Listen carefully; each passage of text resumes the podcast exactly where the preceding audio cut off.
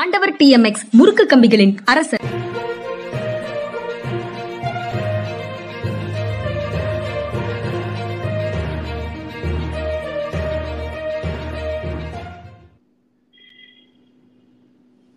ஜென்ரா media நேயர்களுக்கு வணக்கம்.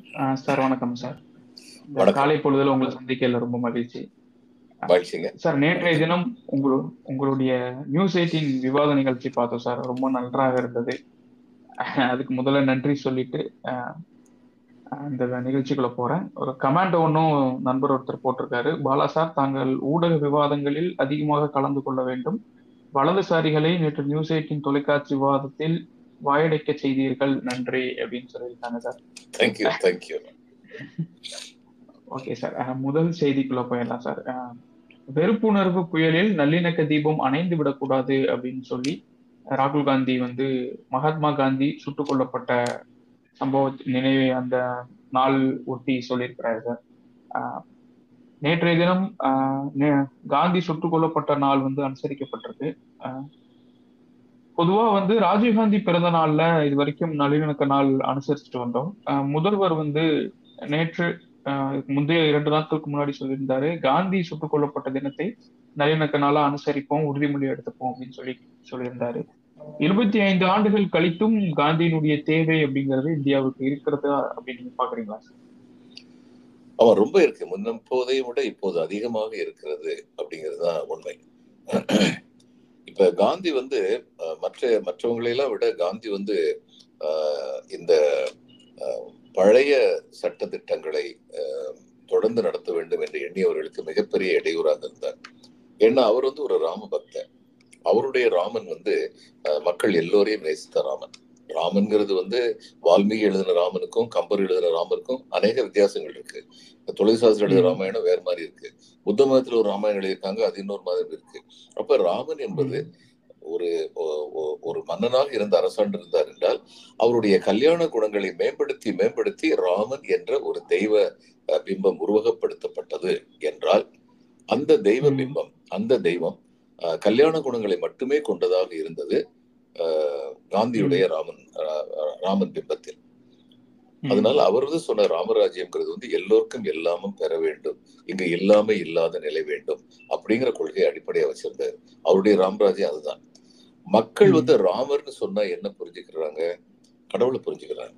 இன்னைக்கு வந்து பிஜேபி அதே தான் ராமர்னு சொல்லி மதத்தை மத இதை வந்து வளர்க்க பாக்குறாங்க அன்னைக்கு அவர் வந்து. ராமங்கிற பேரை சொல்லி மத நல்லிணக்கத்தை வளர்க்க பார்த்தார் ஈஸ்வர அல்லா. தேரே நாம் சப்கோ சன்பதி தே பகவான் அப்படின்னு சொல்லி அவரு சொன்னார் ரகுபதி ராகவ ராஜாராம் பதீத பாவன சீதாராம் சொல்லிட்டு ஈஸ்வர அல்லா தேரே நாம் சப்கோ சன்மதி தே பகவான் அப்படின்னு சொல்லி அவர் பாடினார். இது வந்து சனாதனவாதிகளுக்கு மிகப்பெரிய சவாலா இருந்தது ஏன்னா இன்னைக்கு வந்து சனாதனத்தை பழிக்கிறாங்கன்னு சில பேர் வந்து சனாதனத்தை படிக்கிறாங்க அதனால இந்து மதத்தை படிக்கிறாங்கன்னு சில பேரும் வந்து மக்கள்கிட்ட இருந்து விலக்குற முயற்சிகளை வந்து வெற்றிகரமா கொண்டு போக முடியும்னு நம்புறவங்க காந்திய. மக்கள்கிட்ட இருந்து விலக்க முடியாது அப்படின்னு ஆசைப்பட்டாங்க.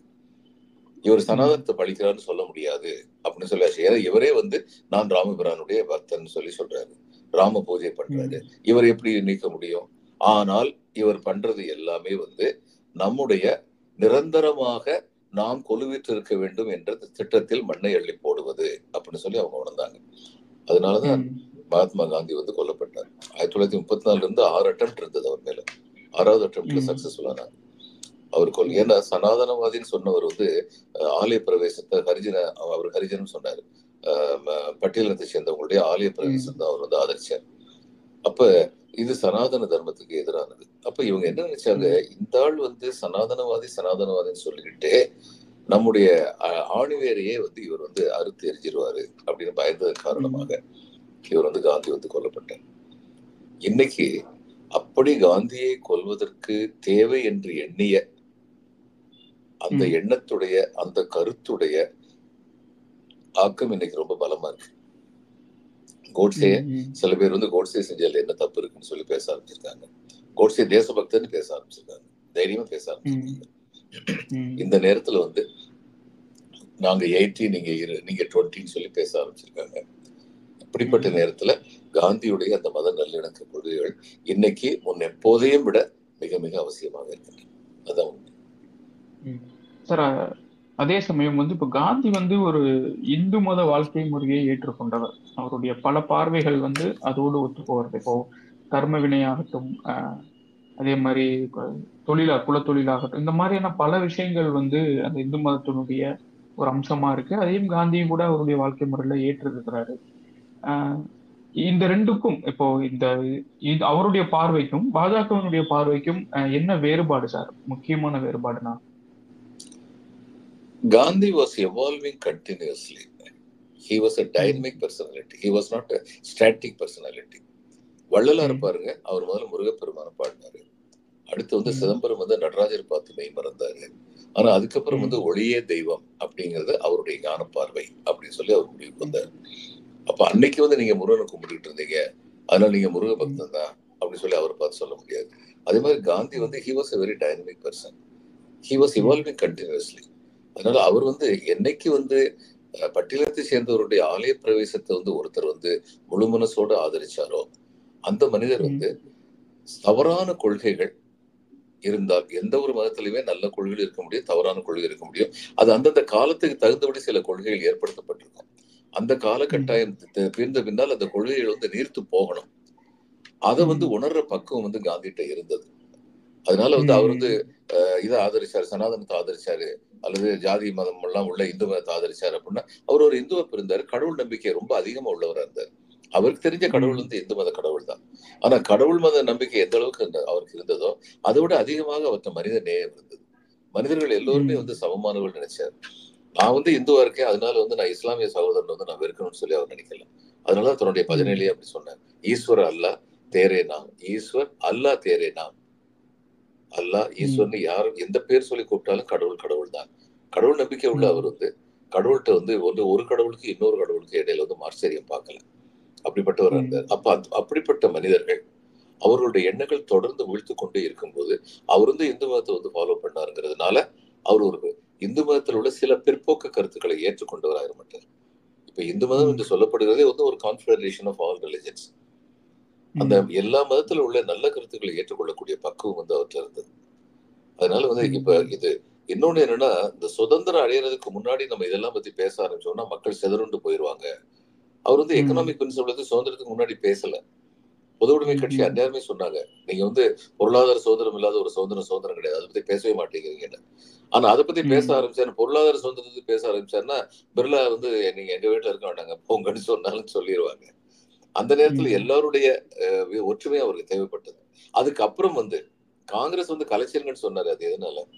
ஏன்னா Congress was not a political party it was a political system extreme ரைட்ல இருந்து. எக்ஸ்ட்ரீம் லெஃப்ட் வரைக்கும் எல்லாருமே காங்கிரஸ் இருந்தாங்க. எல்லாருமே நாட்டு விடுதலைக்காக பாடுபட்டவங்களா இருந்தாங்க. அப்ப அந்த. அதுதான் முக்கியமான நோக்கம் இருந்ததுனால அந்த நோக்கம் நிறைவேறிச்சு. நீங்க காங்கிரஸ் கலைச்சிருங்க. அப்படி கலைச்சிருந்தால் ஒருவேளை. இந்தியாவில் அரசியல் பார்வைகள் கூர்மைப்படுத்தப்பட்டிருக்கும். காங்கிரசுக்கு உள்ளேயே இருக்கிற வேற்றுமைகள் வந்து அந்த காங்கிரசுக்குள்ளேயே வந்து போராட்டங்களை நடத்தி இருக்காது அதன் காரணமா தீர்மானமான பாதையில் செல்ல முடியாமல் காங்கிரஸ் தடுமாறி இருக்காது. ஆனா அந்த. தடுமாற்றம் காங்கிரஸ்க்கு இருந்தது.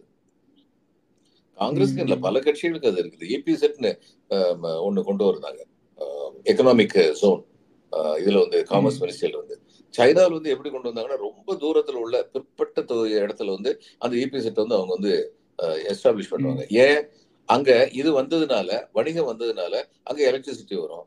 அங்க வந்து குடியிருப்புகள் வரும். அங்க டவுன் ஸ்ட்ரீம் இண்டஸ்ட்ரீஸ் வரும். அந்த ஏரியாவே டெவலப் ஆகும் it becomes a growth centre ஆனா இந்தியாவில் வந்து. என்னாச்சு? பம்பாய் மும்பைக்கு பக்கத்துலயும் கல்கத்தாவுக்கு பக்கத்துலயும் சென்னைக்கு பக்கத்துலயும் பெங்களூரு பக்கத்துலயும் ஏபி செட் வந்தது. அந்நேரம் ஒரு. இது காமர்ஸ் மினிஸ்டர் இருந்த திரு முரசொலிமார்ட்ட நான் இந்த கேள்வியை கேட்டேன் நான். நேரம் வந்து ஃபியோல federation of Indian exporters organisation அதனுடைய டைரக்டர் ஜெனரலா இருந்தேன். அதுல பெரும்பாலும் ஸ்மால். ட்ரேடர் ஸ்மால் எக்ஸ்போர்ட்டர்ஸ் தான் இருப்பாங்க. ஸோ ம். நான் அவர்கிட்ட வந்து கேட்டேன் நீங்க ஏன் சார் சைனால பண்ண மாதிரி இங்க இந்த மாதிரி பண்ணிருக்கீங்க அப்படின்னு. அவர் சொன்னார் சைனால. பண்ண மாதிரி இங்க பண்ணணும்னு நான் நினைச்சேன்னா இது டேக் ஆஃபே ஆகாது. முதல்ல இங்க தான். ஆரம்பிக்கணும். ஆரம்பிச்சுட்டு அதுக்கப்புறம் தான் மத்த இடங்களுக்கு வரும் but he was sincere man ஏன்னா அது மாதிரி. சொன்ன அவரு நாங்குநேரில் வந்து ஒரு பெரிய இது வந்து ஐடி சென்டர் வந்து உருவாக்கணும்னு சொல்லி கஷ்டப்பட்டார். ரொம்ப பிரயத்தனப்பட்டார். அது ரொம்ப தேவையான அரசியல் காரணங்களால அது வந்து கைவிடப்பட்டது அப்படிங்கிறது உண்மை. சோ காந்தியை பொறுத்த மட்டும் அவர் வந்து என்ன நினைச்சாருன்னா இப்போதைக்கு நம்ம வந்து இந்திய விடுதலையை மட்டும் பார்ப்போம். இந்திய விடுதலைக்கு அப்புறம் ஒவ்வொன்னா இந்த பிரச்சனைகள் இந்த நாட்டுடைய பிரச்சனைகளை வந்து பார்ப்போம் அப்படி சொல்லி நினைச்சாரு. நான் நினைக்கிறேன் அடுத்து வந்து அவர் இன்னும் கொஞ்ச நாள் வாழ்ந்திருந்தார் என்றால் அவருடைய அடுத்த இது வந்து சாதி ஒழிப்பு அப்படிங்கிறதா தான் இருந்திருக்கும். ஏன்னா ஜாதி வந்து எந்த அளவுக்கு எஸ்டாப்ளிஷ் ஆகி இந்த இந்திய நாட்டை பாழ்படுத்திக்கிட்டு இருக்குன்னு சொல்லி அவர் feel feel பண்ணியிருந்திருப்பாரு. Gandhi was very private and secretive person அவர் மனசுல என்ன. நினைக்கிறாரு அப்படிங்கிறது இல்லை. தான் தன்னை சனாதனவாதின்னு சொல்லிக்கிட்டே ஒருத்தர் வந்து சனாதனத்துல இருந்து சில அடிப்படை கூறுகளை எதிர்த்து அதில் வெற்றி கண்டாருன்னா அவர் எப்படிப்பட்ட மனிதராக இருந்திருப்பாரு? அவருக்குள்ள இருந்த மனித நேயவாதி தான் உண்மையான காந்தி. ஒரு கமாண்ட் ஒன்று GS Kumar sorry G captain GS குமார்ங்கிறவர். The moment you clasp an infant to your heart you realise that nobody is born into caste அப்படின்னு ரவீந்திரநாத் தாகூருடைய கோட்டை மென்ஷன் பண்ணியிருக்காரு சார். ஜிஎஸ் குமார் வந்து கமெண்ட்ஸ் ஜிஎஸ் குமார் வந்து கமெண்ட்ஸ் கொடுக்க மாட்டார். அவர் வந்து நமக்கு தத்துவங்கள் சொல்லி கொடுப்பாரு. நல்ல கொட்டேஷன் நன்றி நன்றி. அடுத்த செய்தி சார். சண்டிகர் மேயர் தேர்தலினுடைய முடிவுகள் அறிவிக்கப்பட்டிருக்கு. மொத்தம் வந்து முப்பத்தைந்து பேர் கொண்ட மன்றத்துல இருபது ஓட்டுகள் ஆம் ஆத்மியும் காங்கிரஸ் கூட்டணியும் வாங்கியிருக்கு. அதே மாதிரி பாஜக பதினான்கு ஓட்டுகள் வரைக்கும் வாங்கியிருக்கு. இதுல வந்து பிஜேபி வந்து வெற்றி பெற்றதா அறிவிச்சிருக்கிறாங்க. எப்படின்னா இந்த ஆம் ஆத்மி காங்கிரஸ் கூட்டணியுடைய எட்டு ஓட்டுகள் செல்லாது அப்படின்னு சொல்லி தேர்தல் அதிகாரி அறிவிச்சிருக்கிறாரு. இது வந்து அவருடைய ஒரு வீடியோவும் ஒன்று லீக் ஆயிருக்கு. அவர் வந்து வாக்குச்சீட்டுகளை வந்து திருத்தம் செஞ்சிருக்காரு அப்படின்னு சொல்லி எதிர்க்கட்சிகளும் குற்றம் சாட்டியிருக்காங்க. திருச்சியில நடந்த விசிக மாநாட்டுல கூட முதல்வர் வந்து பேசியிருந்தாரு. சண்டிகர் மேயர் தேர்தல் வந்து நமக்கு ஒரு நல்ல அனுபவம். நம்ம அங்க இந்தியா கூட்டணி ஒற்றுமையா இருக்கிறதுனால பாஜக பயப்படுது அப்படின்னு சொல்லி சொல்லியிருந்தாரு. இப்போ இங்க ஒற்றுமையா இருந்தாலும் தேர்தல் முடிவுகளை பொறுத்த வரைக்கும் பாஜக வந்து வெற்றி பெற்றிருக்கு எப்படி சார் பாக்குறீங்க? இல்ல அந்த செல்லாத ஓட்டுன்னு சொல்றது வந்து இத்தனை செல்லாத ஓட்டு கவுன்சிலர்ஸ் வந்து விவரம் இல்லாதவங்க கவுன்சிலர் இல்லை. பொதுமக்கள் மத்தியில வந்து எப்படி ஓட்டு போடணும்னு தெரியாதவங்க இருப்பாங்க. ஆனா இதுலயும் வந்து சில பேர் தப்பா வந்து போட்டுடலாம். ராஷ்டிரபதி. எலெக்ஷன்லயே தப்பா வந்து ஓட்டுகள். ஆனா இத்தனை ஓட்டு தப்பா வந்தது இன்வேலிட் அப்படின்னு சொல்லும் பொழுது அது கொஞ்சம் சந்தேகத்துக்குரியதா இருக்கு. அவங்க கோர்ட்டுக்கு போயிருக்காங்க ஏற்கனவே. இனிமே கோர்ட்டுடைய ம். ஜட்ஜ்மெண்ட்டை தான் நம்ம எதிர்பார்த்து காத்திருக்கோம். ம். ஆஹ் சார் இந்த மாதிரி இப்போ ஒரு அடி அடிப்படையா எனக்கு ஒரு கேள்வி. இப்போ வந்து ஒரு வீடியோ வெளியில வருது இதுல வந்து மோசடி நடந்திருக்கிறதா புகார் வருது அப்படின்னாலும் உடனடியா வந்து இப்போ நீதிமன்றம் போறோம். நீதிமன்றத்துடைய வழக்கு விசாரணை அப்படிங்கிறது இன்னும் கொஞ்சம் காலம் எடுக்கும். அப்ப அதுக்குள்ள இது வந்து ஒரு ஒரு ஃபேமை கிரியேட் பண்ணிடாது சார் ஆமா ஆயிரும். அப்ப இப்ப அந்த அந்த இது வீடியோ பார்த்துட்டு அதுல வந்து உண்மைத்தன்மை இருக்கு அப்படின்னு நம்புறதுக்கான சாத்தியக்கூறுகள் இருக்குன்னு சொல்லி ஜட்ஜி நினைச்சாருன்னா இந்த எலெக்ஷன் ரிசல்ட்ஸ்க்கு வந்து அவர் வந்து ஸ்டே ஆர்டர் கொடுக்கணும். அப்படி கொடுத்தா நீங்க சொல்ற மாதிரி அந்த தீங்கு தவிர்க்கப்படும். அப்படி இல்லைன்னா நீங்க சொல்றபடி ஏற்கனவே ஒரு வருஷம் ஆச்சு கேஸ் முடியிருங்க ஒரு வருஷத்துக்குள்ள இவங்க என்னென்ன பண்ணணுமோ அத்தனை பண்ணிட்டு போயிடுவாங்க. அதுதான் நடக்கும் அப்புறம் தமிழக தமிழ்நாட்டு செய்தி ஒன்று சார் அதாவது வந்து non believing non Hindus cannot enter TN temples அப்படின்னு. அதாவது வந்து மற்- மாற்று மதத்தை சேர்ந்தவர்கள் பழனி கோவில்ல நுழைவதற்கு வந்து அனுமதி மறுத்திருக்கிறாங்க. அப்படி வரும்போது அவர்கள் வந்து பதிவேட்டில் ஒரு கையெழுத்து போட்டுட்டு அப்புறம் உள்ள போகணும் அப்படிங்கிற மாதிரி மதுரை உயர்நீதிமன்ற கிளை வந்து ஒரு உத்தரவு பிறப்பிச்சிருக்கு. அந்த செய்தி நீங்க பார்த்திருப்பீங்கன்னு நம்புறேன் சார். அதை பத்தின உங்க பார்வை என்ன சார்? கோயில்ல வந்து இது மட்டும் இல்ல. ஆஹ் தெய்வம் மட்டும் இல்ல. நம்முடைய கோயில்கள் வந்து பெரிய சிற்பக்கூடங்கள். இந்த சிற்பக்கூடங்களுக்கு பாக்குறதுக்கு கூட இப்ப இவங்க என்ன சொல்லியிருக்காங்க? ராமர் கோயிலை பத்தி சொல்லும்போது ஒரு சொல்லியிருக்காரு இருபத்தஞ்சாயிரம் கோடி ரூபாய் வருமானம் வரும்னு சொல்லியிருக்காங்க. எதனால டூரிஸ்ட்லாம் வருவாங்கன்னு இருக்காங்க. வர டூரிஸ்ட் அத்தனை பேர் ஹிந்துஸ் தான் வர்றாங்களா? அப்ப நான் ஹிந்துஸ் வருவாங்க அப்ப ராமர் கோயில் என்ன பண்ண போறாங்க? அவங்க அத்தனை பேர் உள்ள நுழையக்கூடாதுன்னு சொல்ல போறாங்களா? உள்ள நுழையக்கூடாதுன்னு சொன்னா அதுக்கப்புறம் ராமர் கோயிலுக்கு அவங்க வரவே மாட்டாங்களே. அடுத்து வர்றவங்கள நின்றுவாங்களே கோயில்ல வந்து நம்முடைய கோயில் தெய்வங்களை வந்து யாரும் எந்த விதத்திலையும் வந்து நம்முடைய மனம் புண்படுத்துறபடி நடக்கக்கூடாதுன்னு இந்துக்கள் கேட்டாங்கன்னா அது நியாயம். அந்த கோயில்கள்ல வந்து மரியாதைகள் செலுத்தப்பட வேண்டும். செருப்பு போடாம வரணும். அங்க வந்து கையை கால கழுவு சொன்னா கையை கால கழுவு இந்த கோயில்ல வரும்போது நாங்க சொல்ற அந்த அனுஷ்டானங்களை நீங்க வந்து பின்பற்றணும் அப்படின்னு சொன்னா அது நியாயம். அது தவிர வேற்று மதத்தை சேர்ந்த ஒருத்தர் வந்து இந்து மத கோயிலுக்குள்ள வர்றாரு இந்து மத தெய்வங்களை பாக்குறாரு இந்து மதத்துடைய சிற்பங்களை பாராட்டுறாரு அப்படிங்கிறது பெருமைக்குரிய ஒரு விஷயம் தான் இதுல ஏன் இவங்க இந்த மாதிரி ஆர்டர் போட்டாங்கன்னு சொல்லி தெரியல. இப்போ தமிழ்நாடு தமிழ்நாட்டை பொறுத்த வரைக்கும் இந்த மாதிரியான பெரிய சச்சரவுகளோ அந்த மாதிரிலாம் எதுவும் இல்லை. ஆனா இந்த மாதிரியான நீதிமன்ற தீர்ப்புகள் வந்து ஒரு ஒரு புதிய விவாதத்தை கிளப்புறதோ இல்ல மக்கள் கிட்ட இன்னும் அந்த வேறுபாட்டை விதைப்பதா விதைப்பதாவோ இருக்காதா சார்? நம்ம அப்படித்தான் இருக்கோம். பெரியார் பல்கலைக்கழகத்துல வந்து துணைவேந்தர் வந்து முறைகேடு செய்யப்பட்டதாக அவர் வந்து கேஸ் பதிவு பண்ணாங்க. அதுக்கப்புறம் அங்க ஆளுநர் ஏன் போனார்னு தெரியல. பெரியார் பல்கலைக்கழகத்துடைய நடவடிக்கைகளை பற்றி அவர் வந்து எக்ஸாமின் பண்ணா அவர் அவர் வந்து அங்க கூப்பிடலாம். ஆளுநர் வந்து இங்க வந்து பார்க்கணும்னு இல்லை. சென்னைக்கே கூப்பிடலாம். சரி அதுக்கப்புறம் வந்து அந்த விசாரணைக்கே தடை உத்தரவு போட்டிருக்காங்களோ அந்த மாதிரி ஏதோ ஒரு தீர்ப்பு வந்ததா நான் கேள்விப்பட்டேன். இடைக்கால தடை உத்தரவு போட்டிருக்காங்க. உயர் நீதிமன்றத்தில் சொல்லி பார்த்தேன். அது உண்மையா இருந்ததுன்னா என்ன விசாரணைக்கே தடை உத்தரவு போடன பிறகு என்ன ம். அங்க என்ன நீதி அடைக்கும்? விசாரணைக்கோ அல்லது எஃப்ஐஆர் பதிவு பண்றதுக்கோ ஏதோ ஒண்ணுக்கு எஃப்ஐஆர்ங்கிறது வந்து ஒரு குற்றம் குற்றம் இழைத்தவர்னு சொல்லி கிடையாது. குற்றம் சாட்டப்பட்டவர். ரெண்டுக்கும் ரொம்ப வித்தியாசம். இருக்கு. எஃப்ஐஆர்ங்கிறது. என்னது? ஃபர்ஸ்ட் இன்ஃபர்மேஷன் ரிப்போர்ட் முதல் தகவல் அறிக்கை. முதல் தகவல் அறிக்கையில வந்து என்ன சொன்னாலும் அதை பதிவு பண்ணிட்டு போலீசார் அதை பத்தி விசாரிப்பாங்க. இந்த முதல் தகவல். அறிக்கையில கூறப்பட்டிருக்கிறது உண்மையான முதல் தகவல் அறிக்கையே போடக்கூடாதுனோ அல்லது விசாரணையே நடத்தக்கூடாதுன்னு சொல்லி சொல்லிட்டா இது பலவித சந்தேகங்களை வந்து எழுப்பும் இல்லையா? அதே மாதிரி தான் இந்த தீர்ப்பு வந்து இது சும்மா ஒன்னா இருக்கவங்களை பிடிச்சிக்கிட்டு எதுக்கு இந்த மாதிரி எல்லாம் வந்து கிளறி விட்டுக்கிட்டு இருக்கணும்னு எனக்கு தெரியல. இப்ப யாராவது இந்து மதம் இல்லாத ஒருத்தங்க போய் அந்த கோயிலுக்கு வந்து களங்கம் விளைவிச்சிட்டாங்களா? அந்த கோயில வந்து இந்து மத நம்பிக்கைகளை புண்படுத்துறபடி நடந்துக்கிட்டாங்களா. ஒரு பக்கம் வந்து ராமர் கோயில் டூரிஸ்ட் அட்ராக்ஷன் சொல்லிட்டு இன்னொரு பக்கம் இருக்கிற கோயில்ல எல்லாம் மத்தவங்க நுழைய நுழையக்கூடாதுன்னு சொன்னா இதுல என்ன இது இருக்கிறது? கன்சிஸ்டன்சி இருக்கிறது எனக்கு விளங்கல.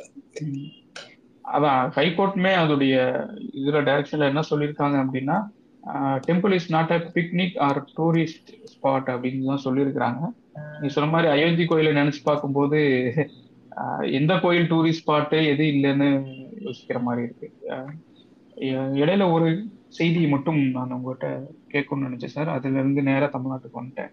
இப்போ ஜார்க்கண்ட் முதலமைச்சர் ஹேமந்த் சோரன் வந்து அவரு அவர் மீதான இடிபிடி வந்து இன்னைக்கு இறுகியிருக்கு. அவர் வந்து இப்போ நில மோசடி வழக்கு தொடர்பா அவருக்கு பலமுறை சம்மன் அனுப்பியிருக்காங்க இடி இப்போ அவர் வந்து காணவில்லை அப்படிங்கிறமான செய்திகள் வந்து ஆங்கில நாளிதழ்களில் பார்த்தேன்.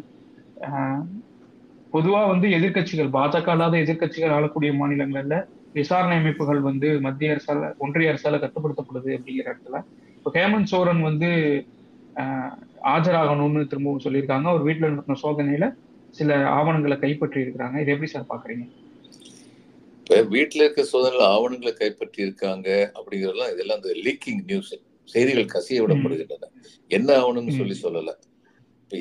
இதுல என்னைய பொறுத்த மட்டும் அரசியல்வாதிகள பல பேர் வந்து தவறளிக்கிறாங்க சில பேர் வந்து அல்லது அந்த பல பேர்ல பல பேர் வந்து தங்களுடைய சொந்த சுயநலத்துக்காக தவறளிக்கிறாங்க இன்னும் சில பேர் வந்து எலெக்ஷன் இவ்வளவு காஸ்ட்லி ஆயிருச்சுங்கிறதுனால அந்த எலெக்ஷன் ஃபண்ட்ஸ் தேவைப்படுது கட்சிங்கிறதுக்காக வேண்டி அவங்க வந்து செய்கிற நடைமுறைகள் அத்தனை வந்து சட்டத்துக்கு உட்பட்டவையாக இல்லாம இருக்கிறதுக்கான வாய்ப்பு தான் அதிகமா இருக்கு. இது எல்லா அரசியல். கட்சிகளும் செய்யறாங்க இந்தியாவிலங்கிறது தான் உண்மை. பிஜேபியில் உள்ளவங்க இதை செய்யாம இருக்காங்க மனித புனிதர்கள் சொல்லி கிடையாது. இவங்க இவங்க மேல எதிர்கட்சிக்காரங்க மேல மட்டும் போறாங்க. ஆனா அவர் காணாம போயிட்டு அதுன்னு சொல்லி விட்டாங்க. அதுக்கு ஒரு ராஞ்சியில தானே இருந்திருக்காரு அவரு. எங்க காணாம போயிட்டாரு? முதல்வரை வந்து காணோம் ஒரு முதல்வரே காணோம்னு சொல்ற அளவுக்கு அப்படி பேப்பர்ல அப்படி அப்படி செய்தித்தாள் அப்படி செய்தி வெளியிடுறதே வந்து இவங்களுடைய நியூட்ரலிட்டியை வந்து கொஸ்டின் பண்ணுது. அந்த மாதிரி செய்தியே வந்துடக்கூடாது. அது ஒண்ணு. மேல இன்னொன்னு அவர் அவர் ரொம்ப கரெக்டா ஒண்ணு சொல்லியிருக்காரு. இன்னைக்கு வந்து நான் வந்து பட்ஜெட் கூட்டத்துல கலந்துக்கணும். பட்ஜெட் கூட்டத்தை பத்தி நான் ஆலோசிக்கணும். இந்த நேரத்துல திரும்ப. திரும்ப வா வான்னு சொல்லி என்னை ஏன் கூப்பிடுறீங்க? இது முடிஞ்சவன கூப்பிடலாமே. இப்ப இவங்ககிட்ட ஆவணம் இருக்குங்கிறாங்க. ம். அடிப்படையில வந்து கே இப்போ இதை பத்தி அமலாக்கத்துறையை பத்தி இந்தியன் எக்ஸ்பிரஸ்ல ஒரு ரிப்போர்ட் வந்துச்சு. இவங்க ஆஹ், நூறு கேஸ் ஆரம்பிச்சாங்கன்னா அதுல தொண்ணூத்தி எட்டு கேஸ் வந்து என்னாச்சுன்னே தெரியறது இல்ல ரெண்டு கேஸ் மட்டும் தான் சார்ஜ் ஷீட் பண்றாங்க. அதுல ஒரு கேஸ் மட்டும் தான். தண்டனை. அப்படின்னு சொல்றாங்க இதுதான் இவங்களுடைய கெப்பாசிட்டினா எஃபிஷியன்சினா பிரச்சனை என்னன்னா தொண்ணூத்தி எட்டு கேஸ் ஒண்ணும் இல்லாம போகுதுன்னா அதுல முதல்ல இப்படிப்பட்ட ஒரு விளம்பரத்தை கொடுக்குறாங்கல்ல அதை பண்ணிட்டாங்க இதை. பண்ணிட்டாங்க எங்கிட்ட ஆவணங்கள் இருக்குல்ல சொல்றாங்களா அதெல்லாம் என்னாச்சு. அப்ப இனிமே சட்டத்தை திருத்தணுமா இப்படி முதல்ல வந்து விளம்பரப்படுத்தினா ஒருத்தருடைய பேர் வந்து கிரெடிபிலிட்டியை காலி பண்ணீங்கன்னா அடுத்து அவர் மேல. கேஸே இல்லைன்னு இருந்ததுன்னா நீங்க தண்டனைக்கு உட்க உட்படுத்தப்படுவீங்கன்னு சட்டத்தை திருத்தணுமா. This very serious thing a politician has a credibility க- நீங்க வந்து கேஸ் போட்டீங்கன்னா கேஸை ஒழுங்கா நடத்துங்க. நடத்தி அவங்களுக்கு தண்டனை வாங்கி கொடுங்க. கேஸுக்கு முகாந்திரம் இருக்குல்ல. அப்படி ம். இல்லாம வந்து ஒவ்வொரு தரமும் வந்து இப்ப புதுக்கோட்டையில வந்து ஏதோ ரெண்டு கண்டெய்னர் பிடிச்சோன்னு சொல்லி எவ்வளவு பரபரப்பு கிளப்புறாங்க. அது என்னாச்சு அது. ஜெயலலிதா அம்மையார் உயிரோடு இருக்கும்போது அந்த எலெக்ஷன்ல. என்னாச்சு? இது மாதிரி எத்தனை கேள்வி கேட்க முடியும்? அதெல்லாம். என்னாச்சு என்னாச்சு என்னாச்சுன்னு கேட்டா இவங்ககிட்ட என்ன பதில் இருக்கு? அப்ப அந்த நேரத்துல ஒரு பரபரப்பை கிளப்பணும். எதிர்க்கட்சிகள் வந்து முடிஞ்சா ரொம்ப மறைமுகமா எதிர்க்கட்சி பேரை கெடுக்கணும். பண்ணிட்டு இருக்க எல்லாம் ம். அதான் பண்ணிட்டு இருக்காங்க இடி மேல நமக்கு இனிமே என்ன நம்பிக்கை இருக்கும்? இந்த பத்தி அஹ், இந்த இந்த இதுல சான்குவாரி கேஸ்ல வந்து தமிழ்நாட்டுல ஒவ்வொருத்தர் வீட்டுக்கா. போனாங்க. எங்களுடைய தகவல் அடிப்படையில போறோம்னு. யாரோ ஒருத்தர் வீட்டுக்கு போகும்போது அவர் வந்து பிஜேபி சப்போர்ட்டரோ அல்லது பிஜேபி காரரோ பிஜேபியோட தொடர்புடையவர். அப்படி நாங்க போனதுக்கு அப்புறம் தான் தெரிஞ்சு உடனே அந்த இடத்த விட்டு ஓடி வந்துட்டாங்க அப்படின்னு நியூஸ் பேப்பர்ல செய்தி. வந்தது. இன்னைக்கு. வரைக்கும் அதுக்கு ஈடி மறுப்பு தெரிவிக்கல. இப்ப நியூஸ் பேப்பர்ல ஒவ்வொன்றுக்கும் அரசு அதிகாரிகள் வந்து மறுப்பு தெரிவிக்கணும்னு எந்த கட்டாயம் கிடையாது. ஆனா. இவங்களுடைய கிரெடிபிலிட்டியவே காலி பண்ற மாதிரி இப்படி ஒரு நியூஸ் வரும்போது அந்த நியூஸ் தப்பா இருந்ததுன்னா இவங்க மறுப்பு தெரிவிக்கணும் அப்படி மறுப்பு. தெரிவிக்காம இருந்தாங்கன்னா அந்த நியூஸ் சரின்னு தான் நம்மளாம் நினைப்போம் அப்ப ஈடிக்கு ம். அதுக்கப்புறம் என்ன கிரெடிபிலிட்டி இருக்கும்.